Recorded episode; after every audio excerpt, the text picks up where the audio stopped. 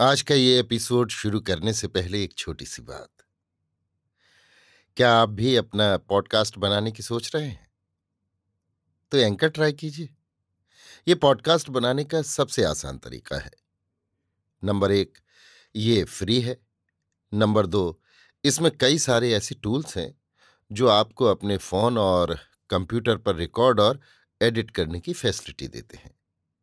Number तीन आप अपने पॉडकास्ट को डिस्ट्रीब्यूट भी कर सकते हैं, जिससे इसे स्पॉटिफाई और दूसरे प्लेटफॉर्म पर सुना जा सके। तो डाउनलोड कीजिए फ्री एंकर ऐप या विज़िट कीजिए एंकर डॉट एफ़ पर अपना पॉडकास्ट स्टार्ट करने के लिए। ये तो थी एक छोटी सी जानकारी, और अब शुरू करते हैं एपिसोड का सिलसिला। तो आज के एपिसोड में लीजिए सुनिए। रविन्द्रनाथ टैगोर के लिखे उपन्यास, चौखेर बाली के हिंदी अनुवाद, आँख की किरकिरी का पहला भाग मेरी यानी समीर गोस्वामी की आवाज़ में। विनोदनी की माँ हरिमती ने महेंद्र की माँ राजलक्ष्मी के घर जाकर धरना दे दिया। दोनों एक ही गाँव की लड़की हैं और बचपन में एक साथ खेली हैं। राजलक्ष्मी ने महेंद्र पर दबाव डालते हुए कहा, बेटा महेंद्र इस गरीब की लड़की का उद्धार करना ही है। सुना है, लड़की देखने में बड़ी सुंदर है और मैम ने उसे पढ़ाया लिखाया है। तुम लोगों की आजकल की पसंद से उसका पूरा मेल बैठ जाएगा। महेंद्र ने कहा, माँ, आजकल के लड़के तो मेरे सिवा और भी बहुत से हैं। राजलक्ष्मी ने कहा, बेटा, यही तो तेरे में दोष है।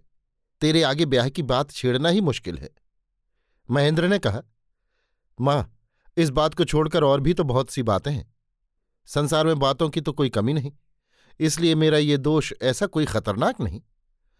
महेंद्र बचपन से ही पितृहीन है और इसीलिए माँ के साथ उसका व्यवहार साधारण पुत्रों जैसा नहीं है।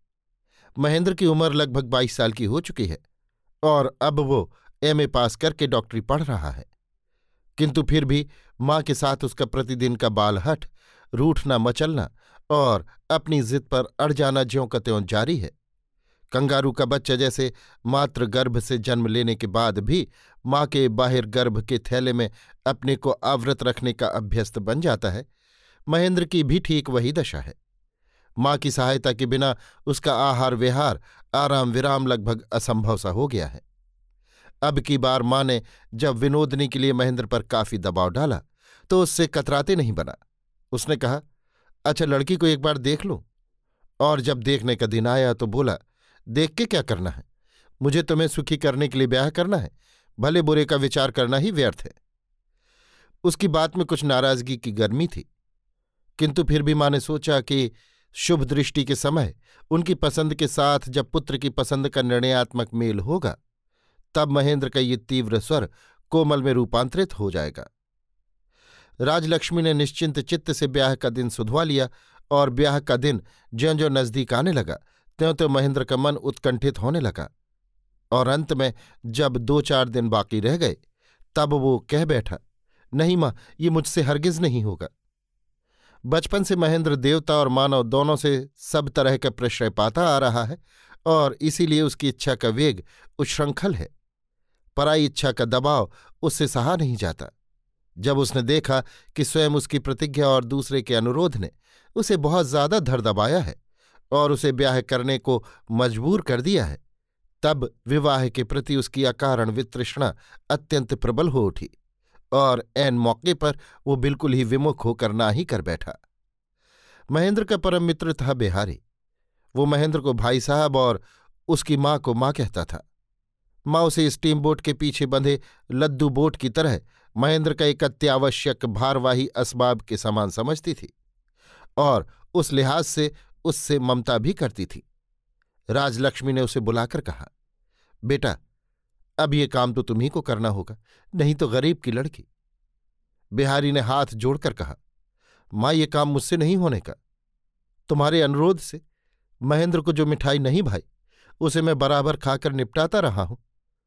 पर लड़की के विषय में ऐसा हरगिज नहीं हो सकता। राजलक्ष्मी सोचने लगी।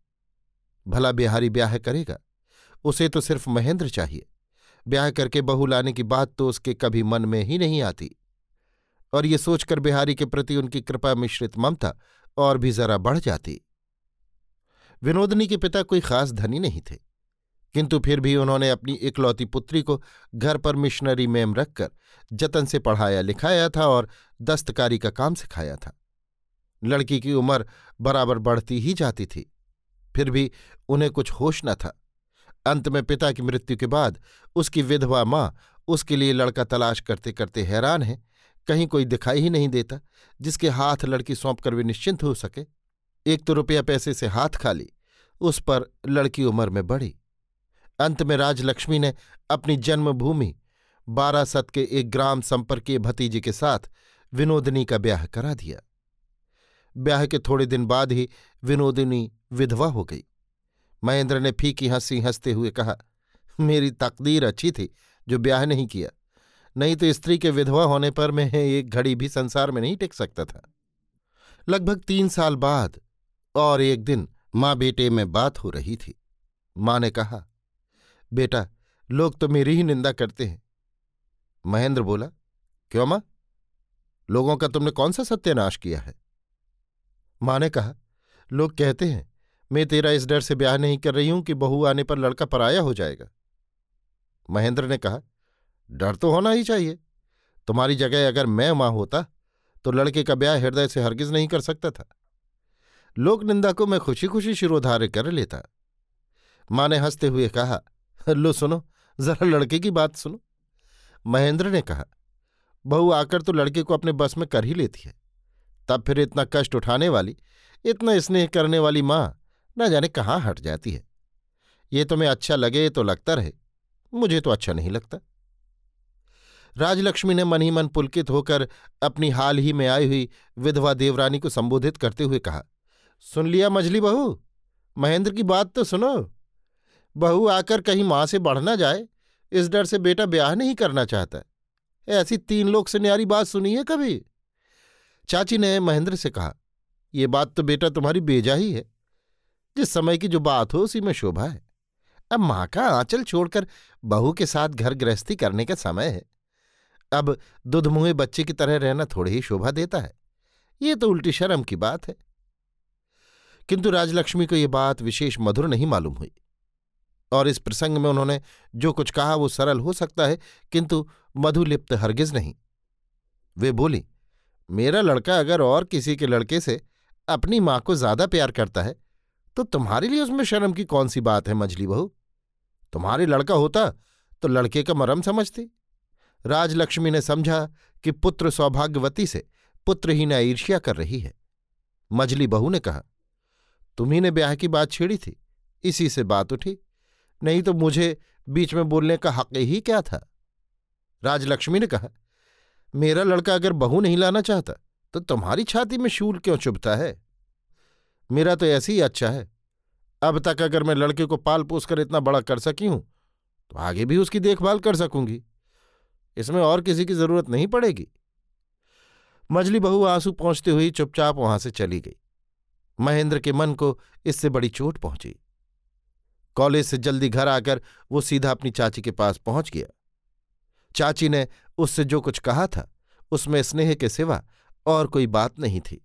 इस बात को वो निश्चित रूप से जानता है और ये भी उसे मालूम है कि उसकी चाची के एक पितृमात्रहीन बहनौत है और महेंद्र के साथ उसका ब्याह करा के ये संतानहीन विधवा किसी सूत्र से अपनी बहन की लड़की को पास रखकर सुखी देखना चाहती है। यद्यपि ब्याह करना उसे स्वीकार नहीं, फिर भी चाची की इस भीतरी इच्छा को वो स्वाभाविक और अत्यंत करुणाजनक समझता है। महेंद्र जब चाची के कमरे में गया, तब दिन ढलने में बहुत ज़्यादा देर नहीं थी। उसकी चाची अन्नपूर्णा अपने कमरे में खिड़की की छड़ों पर सिर टेके शुष्क विमर्श मुँह किए बैठी थीं। बगल के कमरे में उनकी थाली ज्यों की त्यों ढकी हुई पड़ी थी। अब तक उन्होंने खाया पिया कुछ भी नहीं। मामूली सी कोई बात होते ही महेंद्र की आँखों में तुरंत आँसू भर आते हैं। चाची को देखकर उसकी आँखें भर आईं। उसने उनके पास जाकर स्निग्ध स्वर में पुकारा, चाची? अन्नपूर्णा ने हंसने की कोशिश करते हुए कहा हाँ महेंद्र, बैठ। महेंद्र ने कहा, बड़ी भूख लगी है चाची, तुम्हारा प्रसाद खाना चाहता हूँ। अन्नपूर्णा महेंद्र का कौशल समझ गई और उमड़ते हुए आंसुओं को किसी कदर रोककर उन्होंने खुद खाया और महेंद्र को भी खिला दिया। महेंद्र का हृदय उस समय करुणा से भीगा हुआ था। चाची को सांत्वना देने के लिए भोजन करने के बाद सहसा वो मन की तरंग में कह बैठा, चाची, तुम्हारी वो जो एक बहनौत थी ना, जिसका तुमने ज़िक्र किया था, उसे एक बार दिखाओगे नहीं मुझे? और बात मुँह से निकल जाने के बाद ही वो डर गया। अन्नपूर्णा ने हँसते हुए कहा, अब ब्याह करने को मन चला है क्या तेरा? महेंद्र ने तुरंत जवाब दिया, नहीं, अपने लिए नहीं चाची, मैंने बिहारी को राज़ी कर लिया है। तुम लड़की देखने का कोई दिन तय करा दो। अन्नपूर्णा ने कहा आहा, उसके ऐसे भाग्य कहाँ? बिहारी जैसा वर उसके भाग्य में कहाँ बदा है? चाची के कमरे से निकलते ही दरवाजे के बाहर से माँ से भेंट हो गई महेंद्र की। राजलक्ष्मी ने पूछा, क्यों महेंद्र? अब तक तुम लोगों में क्या सलाह हो रही थी? महेंद्र ने कहा, सलाह कुछ भी नहीं, पान लेने आया था। माँ ने कहा, तेरे पान तो मेरे कमरे में लगे रखे महेंद्र कुछ उत्तर न देकर चला गया। राजलक्ष्मी ने अन्नपूर्णा के कमरे में जाकर उनकी रोने से फूली हुई आँखें देखते ही बहुत सी बातों की कल्पना कर ली और चट से फुसकारती हुई बोल उठी, कहिए मजली देवी जी, लड़के से सब भिड़ा चुकी या कुछ बाकी है? इतना कहकर राजलक्ष्मी उत्तर की प्रतीक्षा किए बगैर ही बड़ी तेज़ी से वहाँ से चल दी।